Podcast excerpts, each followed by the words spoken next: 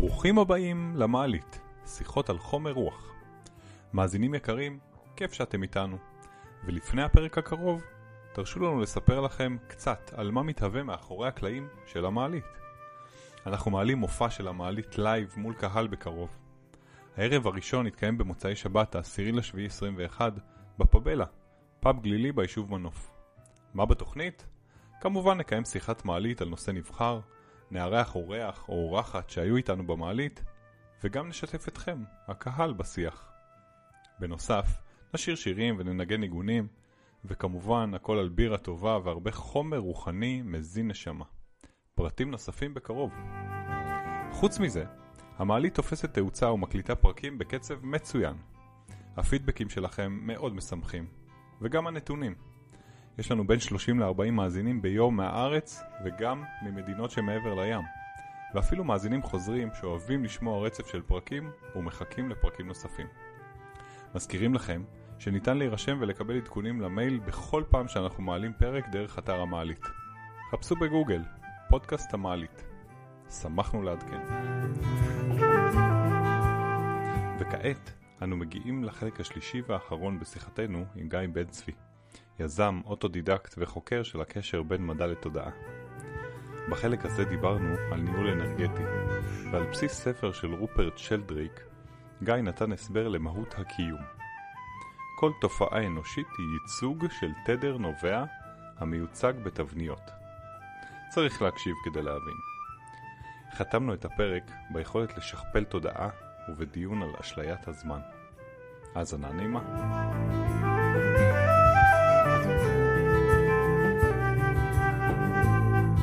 יש ימים שאני קם, ואני בטוח שגם אתם, עם הרבה אנרגיה. ויש ימים שאני קם עם מעט אנרגיה, ויש לי ימים שאני מרגיש שאני חייב ליצור, ויש ימים שאני מאוד מאוד בתוך מסגרת ועושה כל מיני דברים אוקיי. שהם מאוד טכניים. נהדר. מה הבעיה אני פה? מבין? אני מבין שיש פה איזה חוטים של אנרגיה, כמו שדימיתי את זה קודם, שעכשיו משהו קורה ב, בסביבה שלי, באנרגיה, זה לא קשור לילדים שלי. אני תופס את זה אחרת לגמרי. רגע, אני רוצה לתאר עוד פעם את הדבר, ואז אתה תגיד איך אתה תופס את זה. כאילו יש פה איזה מערכת של חוקים, של אנרגיה, שעכשיו משהו מסתדר בכוכבים או בזה, שאני אמור לחוות את החוויה הזאת, ואני אני מאוד נאחז בה. איזה כיף, עכשיו אני ביצירה. יש גם תקופות של לואו, של תחושה שאני לא יכול להמריא, למרות שאני נורא רוצה. יש משהו שעכשיו מחזיק אותי למטה, למרות שאני מאוד רוצה. סתום את הפה ותהיה עכשיו ב-low הזה ש- שאני, שאני מתאר. עכשיו, אני מנסה להבין מה עומד מאחורי זה. למה יום אחד אני מרגיש ככה, שיש לי כוח, אנחנו בדיסוננס מאוד גדול. אם כי גם אני הייתי פעם בגילך, אוקיי? מה שאני תופס, כאשר אתה לוקח ערימה של חול, שופך חופן וזה מסתדר בערימה, בזווית מאוד מסוימת. הזווית הזאת היא לא חוק טבע. הזווית הזאת היא תוצאה אימרג'נט, היא תוצאה של נובעת. אינטראקציה בין הגרגירים, היא לא חוק, היא נובעת. עכשיו, אתה קם יום אחד בהיי, יום אחד בלואו. אצלי זה יש יום שאני, לא יום, שבוע שאני קם כל יום עם כאב גב, ואחרי זה שלושה שבועות שלא כואב לי הגב בכלל. אני הבנתי שהדבר הזה הוא אימרג'נט, זאת תופעה שנובעת מכל הדברים הפנימיים בי, איך שהם מסתדרים, שגם מושפעים ממקומות אחרים ביקום, כולל ממה אורנה חושבת בלילה, או הילדים שלי, או נשמה בגלגול קודם. אין פה כוח מכוון. מה שאנחנו עושים, אתה מנצל לטובת יצירה את הימים שקמת עם התכונה של היום אני יצירתי, אבל אתה מנסה לחפש אלוהים שגרם לך לזה, ואני טוען שאין שם את האלוהים. זאת אומרת, אנחנו כבני אנוש מחפשים אלוהים, מחפשים מישהו שמושך בחוטים, פפטיר ש, ש, שגורם לנו לרקוד. ומה שטוען שלדרייק, שהתכונות האלה הן לא מכיוון מלמטה, הן אימרג'נט מלמטה, הן נובעות. וזאת אגב, גם התודעה, בסופו של דבר התודעה היא נובעת מכל הדברים. היא לא מכוונת מלמעלה, היא נובעת. אז למה. התכוונת שאתה מאמין שיש כוח, תפסתי אותך קודם, הוא אומר, שיש, אתה מאמין שיש כוח גדול מאיתנו. לא כוח מכוון גדול מאיתנו. יש קיום שהוא, שאנחנו לא מבינים אותו שהוא גדול מאיתנו. שהוא מדלג על, מרחב, על זמן ומרחב. ואמרנו שהכיוון בעצם נוצר על ידי כוונה. הכוונה ועל ידי ה- מה שאנחנו נקרא לו סקרנות, או התשוקה. סקרנות ותשוקה בעיניי הם כוח, עוד פעם, אני ניזון מאנשים שקראתי, אבל זה, אני מקבל את מה שאומרים, סקרנות ותשוקה הם כוח מניע מאוד גדול ליצירת תבנית. כמו מם של מוזיקה, שאתה מתחיל לשרוק משהו ומישהו שורק אותו נכון, אתה, זה, זה עובר מאחד לשני, או איזושהי אמירה, איזושהי תבנית שהיא תופסת כי היא, היא ברזוננס. מה זה בעצם שאני שומע? תדר נופל לי על האוזן ואז אני שורק אותו דרך הריאות עם מיתרי הקול שלי, את אותו תדר, ואתה שומע, ואז אתה תשרוק ואז אשתך תשרוק. ככה הן עוברות. אז הכוונה הזאת לייצר משהו, היא מאוד מאוד חזקה בלייצר מצב שכולם ישרקו את אותו שריקה, או שריקה דומה, חלק יזייפו. אתה יודע, דיברתי לך או שאני פה לגמרי... לגמרי לגמרי, אה, ואני אוקיי. אני, אני חושב שהאנשים שאנחנו קוראים להם גאונים, זה אנשים שיודעים לייצר תבניות שיעברו מהר יותר. נכון. למשל, אחד כמו באך, כן, מי שמתעסק עם מוזיקה, ואני חושב שלא רק, מבין שהבן אדם היה, הוא, הוא לדעתי גאון הגאונים, כן. כן? כי הוא הביא רעיונות מוזיקליים מאוד, תכלס מאוד פשוטים גם, לא, ש- לא היה שם איזה מורכבות גדולה. אבל זה הדביק את כולם נורא מהר, וזה מדביק עד היום. זאת אומרת, האלמנטים שהוא עשה, ושהוא, אפילו יצירות שהוא כתב. כולם אוהבים. כולם ו- אוהבים. ו- אז ומצד שני, הוא היה בסולם שלנו. איך זה נקרא הסולם שלנו? הסולם המושווה, מה שנקרא, אוקיי, הפסנתר אבל המושווה. לעומת זאת מוזיקה של אבוריג'ינים, היא על שניים ורבע טונים. נכון. ומוזיקה מזרחית היא על אותם סולמות שלנו, אבל עם רבעי טונים במקום חצאי טונים, נכון? ערבית, לא מזרחית. ערבית, כן. ערבית, כן. אבל, והסינית גם כן, אה, יש לה קצת. אה, סולם אוקיי. פנטטוני, אוקיי. סולם של חמישה צלילים. אז, כל- וכל אחד מהם יש להם את הגאונים שלהם, נכון? איפשהו. נכון. אז אה, איך זה נוצר? זה כנראה התבנית השפיעה בתוך... ויש יש גם תבניות, של ויש. גם תבניות גדולות. למשל, כשאנחנו מסתכלים על דתות, אה, לאנשים שפתוחים לדבר על זה, כי, כי הרבה פעמים שיח על דת הוא שיח מפריד, כן, הדת שלנו, עם סגולה, יותר טובה מאחרים, אבל כשמסתכלים בשיח, אה, לדעתי, נאור על דתות, מגלים שכולם בסופו של דבר מדברים על אותו דבר, על איזשהו מהלך אנושי, מהלך תודעתי, מהלך רוחני, שכולם צריכים לעבור אותו, הבודהיזם, היהדות, אפילו האסלאם והנצרות, איפשהו נוגעים בזה. בכל מיני תובנות, ואז אנחנו אומרים, אה, כולנו אחד. כולנו אחד. אז, אז אני מנסה לחשוב מה יש להגיד פה בעניין של תבניות, כן? כי, כי אתה אומר זה רק תבנית. ואני אומר אולי התבנית היא, ה, היא, ה, היא המהות של הדברים, אני לא... אבל אתה צריך, כשאתה אומר תבנית, אתה צריך להגיד תדר באותה נשימה. תבנית ותדר זה אותו דבר. כשזה מספיק דומה, זה עושה לך רזוננס, ואז אתה אומר זה יונים. זה סול, כי התכוונתי לה. כן. זה לה. זה, זה אקורד מסוים שהוא, שהוא מסתדר כי הם מספיק קרובים. הוא לא מדויק באלפית ההרץ, הוא מדויק בעשירית ההרץ וזה כבר נשמע לך טוב. נכון? הדיוק, אתה מחפש דיוק אבסולוטי, אני אומר, הוא לא קיים. קיים דמיון. כשאתה מחפש, מחפש דיוק, אתה צריך, לדעתי, לא אומר לך מה אתה צריך, אבל כשאתה מחפש דיוק, אני מחפש דמיון. זה מספיק דומה. הולך איתכם, קרחת, אוזניים, עיניים, בן אדם. הולך איתכם קדימה, בהבנה שלנו, מהספר שאתה הצגת, שיש רף קבוע, וכל פעם מישהו באמצעות הכוונה והדמיון והאנרגיה מגלה, או נובע, מנביע, מביא, מציאות חדשה. מביא הבנה חדשה שאנחנו מסוגלים לקלוט בתודעה שלנו, ואז יש התקדמות. כן. אוקיי? אני עדיין חושב שיש שם מאגר גדול של אנרגיה, שאנחנו מושכים מתוכו תובנה, ואז כולם משווים עם זה... אוקיי, זה גם סבבה. תפיסה.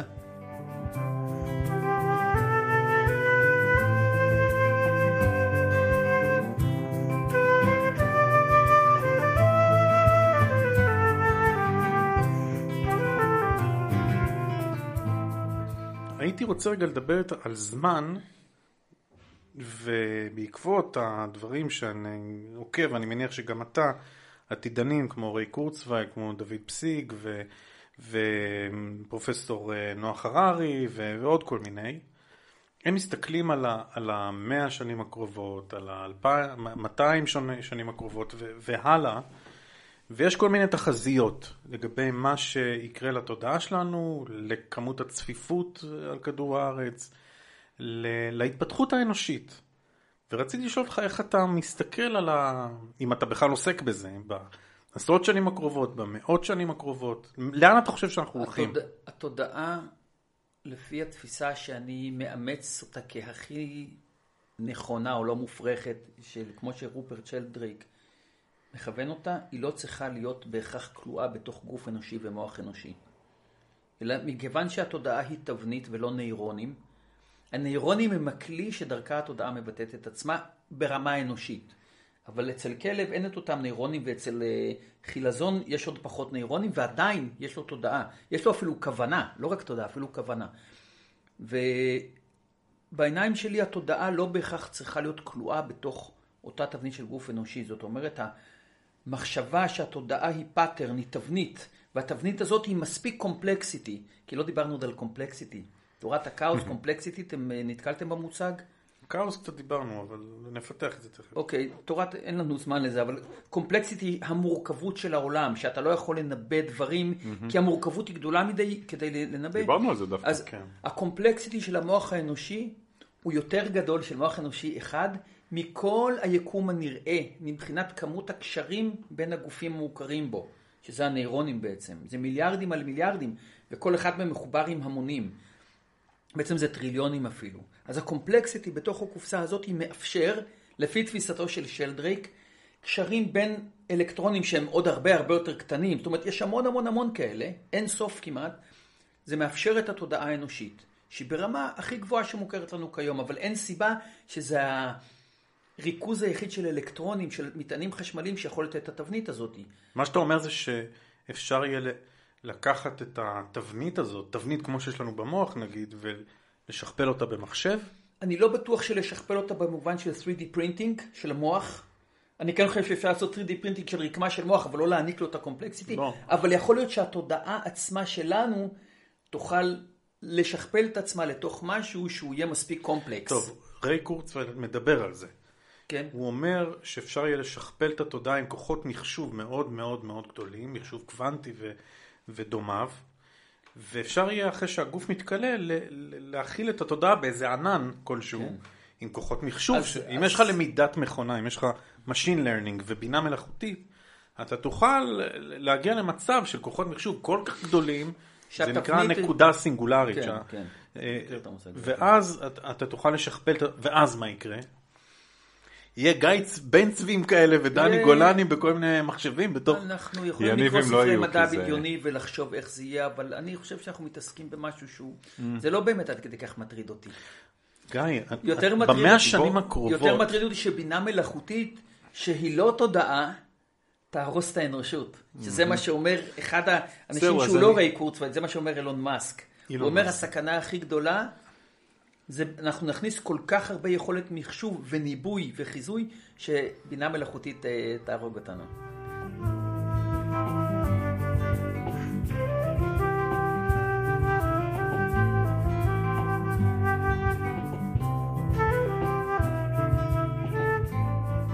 עכשיו אני רציתי לחזור אל הזמן, אתה פתחת בזמן, בנושא הזמן, מה רצית להגיד על זה?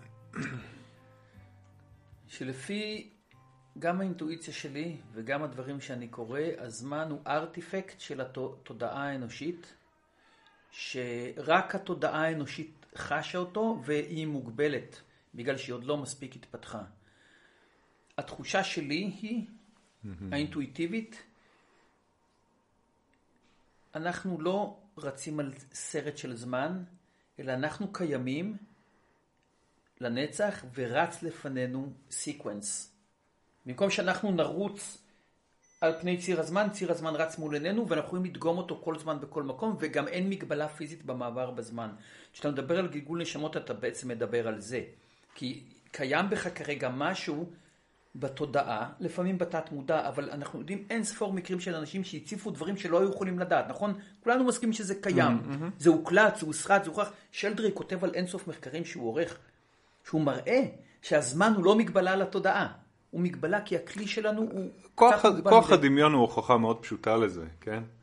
אה, נכון, אבל הפסיכולוגים יגידו שבכוח הדמיון אתה מייצר לעצמך זיכרונות. הפסיכולוגים, אם, אם נכניס אותם לפה, מצבנו לא יהיה. אז. אני אומר, אז אני חושב שהזמן הזה הוא, הוא לא... הוא לא המגבלה האמיתית, והוא נותן לנו רק היבט שאנחנו אולי סידרנו לעצמנו כדי שנוכל להסתדר ביקום הזה. כשהתודעה שאנחנו נוכל מסדרת להסתדר בחומר. עם מה כי שנתפס לנו לפני כחומר. שהיינו בחומר, בגוף, לא היה זמן. נכון. מדברים על זה שכשמעבר לעולם החומר, בעולם הנשמות, בעולם הבא, אין זמן. נכון. אז זהו, אז הנשמה הזאת היא תבנית. תבנית כלשהי של משהו, ששלדריק אומר שזה רק כוח חשמלי. ואני נוטה, אני פשוט אהבתי אותו כי זה התחבר לי לדברים שאני בעצמי הבנתי שהכוח החשמלי הוא הדבר האמיתי שיש פה. אז אני חושב שהזמן יקבל אה, עם הזמן, אולי בעוד מאות שנים או הרבה מאוד זמן, או אולי באיזה שהם פריצות וגילוי של תקשורת, יותר קרוב, אולי בזמן חיינו בגלגול הזה או בגלגול הבא, את, ה, את, ה, מוב, את, ה, את המשמעות האמיתית שלו. שהיא לא sequence של אירועים כמו כדורי ביליארד שפוגעים או אטומים שפוגעים אחד בשני. זה... אז אם אנחנו כבר מתעסקים היום ב, בלייצר תודעה, כן, או להנכיח תודעה שכנראה נוצרה ממש שנייה לפנינו, אחרינו, במקום אחר, ולא נרשום עליה פטנט, אז אנחנו, אני רוצה ככה לבקש בקשה. זה יכול לקרות בכל רגע אגב, עכשיו, עכשיו או עכשיו. ו... ולהגיד בוא נסתכל על הזמן כעל משהו או או אינסופי או לא קיים, אוקיי? מבחינתי זה אותו דבר, ואני נורא אוהב את הדימוי הזה של להסתכל על החיים שלנו אה, כמכלול אחד גדול, זאת אומרת, אני כרגע יושב פה איתכם, יושב פה איתכם גם הילד שהייתי בגיל 6, בדיוק. וגם הזק... הזקיין או הזקנה שאני אהיה, אני לא יודע מה יקרה בזה. שאני אהיה, וגם הגלגול הבא והגלגולים שיבואו. רק שהנוכחות של הגלגולים אחרים יותר קטנה. כל, כל יותר כולי... יותר תופסת פחות נפח. אוקיי, כן. אבל, אבל נכון. אני, לא, אני לא יודע, לא, לא עשיתי ניסויים בעבר, אבל כל, כל כולי על כל משרה הזמן אה, נמצא כאן, לכן אולי הזמן הוא, הוא פשוט, הוא, הוא, לא, הוא לא פונקציה פה בכלל. אה, ואני הייתי רוצה שזאת תהיה איזושהי אה, תודעה שאנשים יתחילו לחשוב אותה. אה, אין, אין זמן, אבל לא בקטע של אה, אני חייב להספיק להם. בואו אין רגע. זמן, אנחנו רצף. אה, אחלה, אחלה דבר לדעתי, כי זה, זה נותן בעיניי משמעות הרבה יותר נעימה לקיום שלנו. אני רגע רוצה לקחת את מה שאתה אומר, יניב, מה ששניכם אומרים, על הזמן כאמצעי להתמודד איתו, עם החיים האלה, ולהגיד שני דברים. אחד, הוא מאוד מאוד יקר. זאת אומרת, החיים פה, ב... אנחנו דיברנו על זה כמה פעמים, ה- מה שאני עושה עכשיו, עם הכוונה לטוב ולרע, לחיוב או לשלילה, איפה שאני שם את האנרגיה שלי זה מאוד מאוד משמעותי עכשיו, כי יש לזה השפעה. זאת אומרת, אני רואה שכשאני עושה פעולה ואני משקיע אנרגיה בזמן הזה, גם אם, אין, גם אם אני לא רואה את התוצאה מיד, אם אני אמשיך להשקיע שם אנרגיה, אני אראה תוצאה. זאת אומרת, זה יעשה משהו בעולם. ולכן זה מאוד מאוד חשוב. עוד על זה אני שם עוד לבנה שאומרת, אני רוצה להאמין שאנחנו לא סתם נמצאים פה, שזה לא מקרה. ואז, אם זה לא סתם, אני מנסה להבין מה המניע של הדבר הזה. ואם יש לזה מניע, אז אני רוצה לשחק עם, ה, עם ההבנה הזאת שרגע, אם אני יוצר וזה עושה לי טוב, אז, אז אני מתקדם. ואם אני עושה כל מיני פעולות שמשפיעות ואני מרגיש אחר כך איזה הדהוד, זה סימן שיש פה איזה חוק שאני צריך לה- להקשיב לו. לגבי העשייה שלי, לגבי הדבר שעכשיו אני שם עליו אנרגיה. דבר שני, אני כל הזמן רוצה, כשאתם אומרים שהזמן הוא, הוא ליניארי והוא מתקדם ואין לי יכולת להאיץ אותו ואין לי יכולת ו- ואני חלק מ- מהתקופה הזאת בחיים, אז אני כן רוצה לנסות עם התודעה שלי, אם אמרתם שהזמן זה המצאה של... אני רוצה לזוז קדימה ואחורה ואני רוצה לשלוח את עצמי, ואני יכול לעשות את זה, אנחנו יודעים שאפשר להחזיר את עצמך אחורה לגלגול קודם, לחוות את החוויה, לראות את הסרט, ואם מתתי בגלגול קודם וזה משפיע, אני יש לי קלסטרופוביה, כי מתתי באיזה ארון, ועכשיו אני, אני רוצה לרפא את זה, או אני סוחב כל מיני מחלות, יכול להיות שזה בכלל קשור לאיזה משהו שקרה בעבר, אני לא יודע לעתיד, אבל משהו שקרה בעבר, אני יכול לחזור לשם, איזה- לנסות לעשות איזה תיקון, ולהבין מה היה שם, ולחזור לפה בריא יותר, שלם יותר. אם הזמן הוא ליניארי, והוא רק המצאה, ש... והתודעה אינה קשורה אליו, והכל מתחיל בתודעה, אז בוא נטייל אחורה וגם קדימה. אוקיי, את- דני, ה- ה- קודם כל אתה רציונלי ברמות שאני כל פעם מגלה כמה. כי אתה כאילו מדבר על לשחרר את הזמן, אבל אתה מדבר על ביחס לזמן, אז לא שחררת ואנחנו אותו לשום מקום. שהזמן הוא לא לינארי. לא שחררת אותו לשום מקום. הזמן קיים כל הזמן, עבר, הווה ועתיד. הלינאריות שלו זה ארטיפקט של התודעה האנושית. סבבה, זה מה שאני אומר, במילים אחרות. הסרט הזה הוא... הוא- הוא- אבל הוא אם הוא לא. ליניארי, הוא גם ככה לא, לא קיים, הוא לא מעניין. ו- אבל, ו- אבל אני יכול לחזור לחוויות שהיו. אבל אם אתה חוזר, אתה כבר אני- עבד של אני אגיד לך הזמן. את האינטרפ- אני מת- של הזמן. לצ... לצד השני שדיבר, של החלק השני שדיברת, אני מתחבר, אני קצת עוסק בזה ו- וקצת מכיר. הנושא של אה, חזרה לאחור ו-rebirthing או שטיפה אנרגטית ודברים כאלה. עכשיו, כל החוויות שעברת בחיים הנוכחיים וכנראה בגלגולים הקודמים קיימים כתבנית. בתבנית הזאת שנקראת דני, בפאטרן הזה, המאוד מאוד מאוד קומפלקסי. האם גם החוויות העתידיות כבר עכשיו קיימות במוח שלך? אני לא רוצה לדבר על זה, אני לא בטוח, אבל בטוח שיש לך השפעה על העתיד, זה בטוח.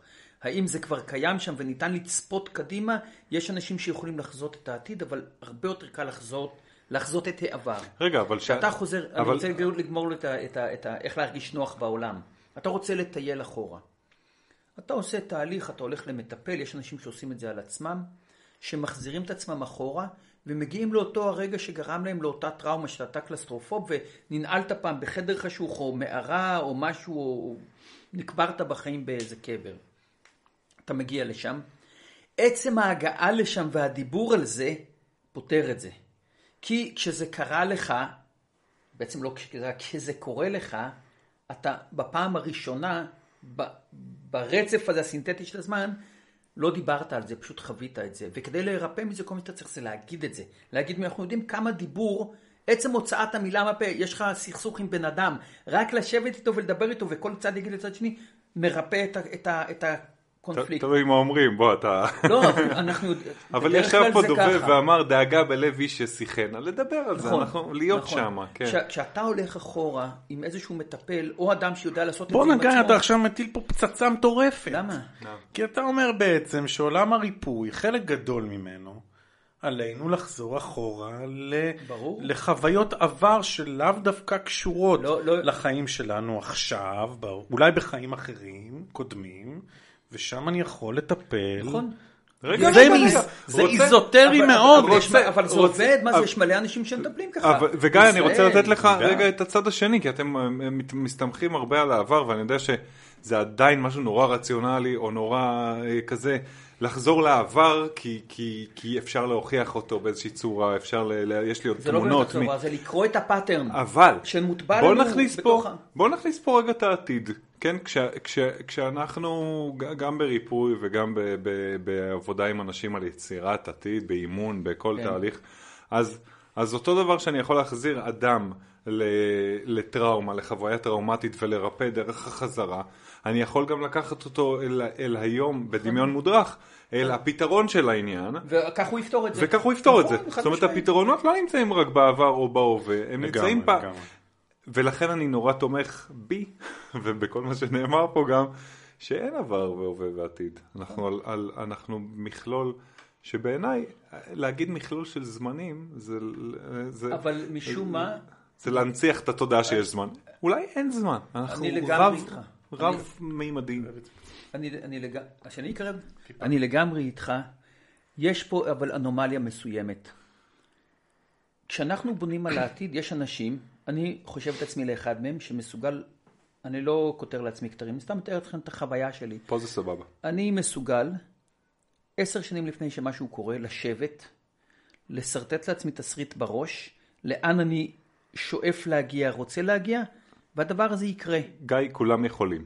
אוקיי. זה שאתה מתרגל את הפרקטיקה, נכון. זה שאתה, אה, אה, הנסיבות שאתה מדבר עליהן, נסיבות חייך ונסיבות הדורות כן. שלפניך והגנים שלך, whatever, יצרו פה sequence, יצרו פה במקרה בן אדם שעובד טוב עם החזון נכון. שלו, כולם יכולים. נכון. כי, כי אנחנו, ו, נכון. ולמה? רגע, אבל איפה? הרי, רגע, שנייה, אני- רגע, ואנחנו הרי, אה, אני כאנשים שעוסקים. באימון אישי וזה, אז אנחנו כל הזמן אומרים, ואני פוגש מאות ואלפי אנשים כל שנה, והדבר שאני חוזר ואומר, אתם, אפשר ליצור את העתיד שלנו, בואו רגע נעצור, נדמיין, נחשוב, נתחבר לאמת הפנימית שנמצאת פה, היא לא נמצאת ב...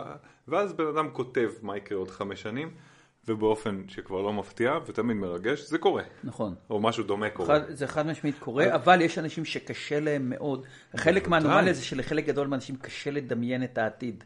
לחלק מהאנשים קשה לקרוא את הפאטרן שקרה בעתיד. קרה בעתיד כי קרה בעבר וקרה בהווה, כי זה הכל אותו זמן. קרה כי הוא נוכח אצלי כבר. אבל האנומליה היא שלעבר הרבה יותר קל לנו. אתה הולך למטפל, אין לך שום יכולת דמיון, לא אתה או אתה, מישהו שהוא אדם פשוט והוא לא התעסק בזה והוא לא חקר את זה והוא לא יודע ואין לו דמיון, אוקיי? הוא לא יודע לדמיין את העתיד שלו, איך הוא יקים חברה, מפעל, עסק, יעשה ילדים. לא שאין לו. אוקיי, הוא לא מתורגל בזה. לא מתורגל, לא מצליח.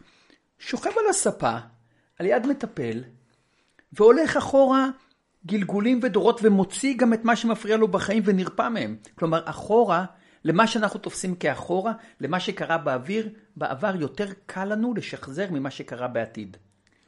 זאת האנומליה. ולכן אתה אומר, קל לי לחזור אחורה, קשה לי לחזור קדימה.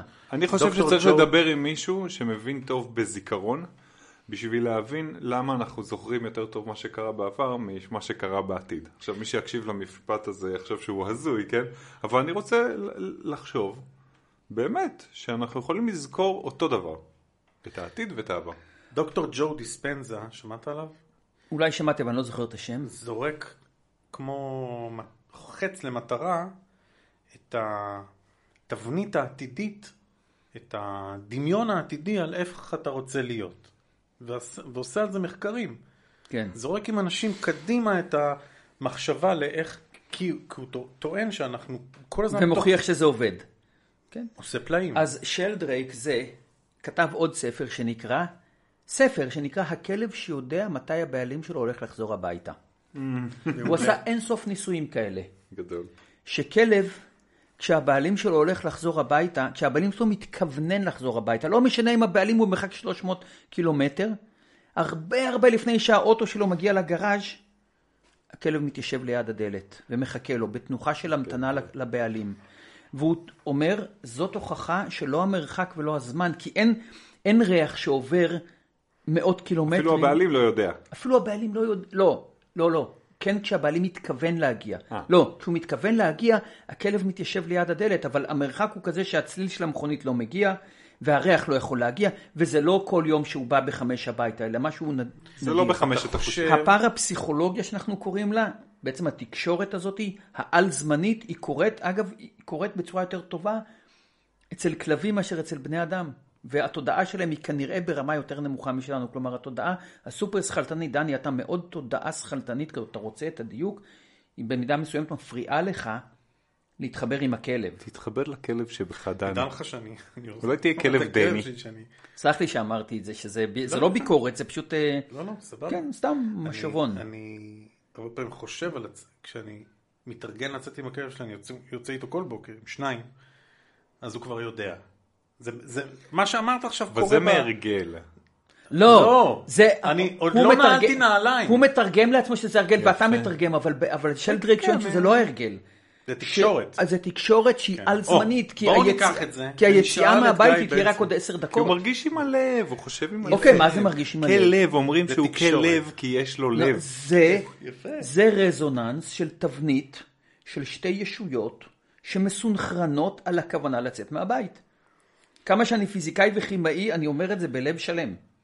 אחרי גיא, שקראתי את האם אתה הזה. חושב שיגיע זמן שבו אנחנו נתקשר בלי החפצים המיותרים האלה? אני מחזיק טלפון. קודם כל אני חושב ואני שהדבר... רוצה לשלוח הדבר- לך אס.אם.אס אני חושב במוח. שהדבר הזה הוא מאוד זמני.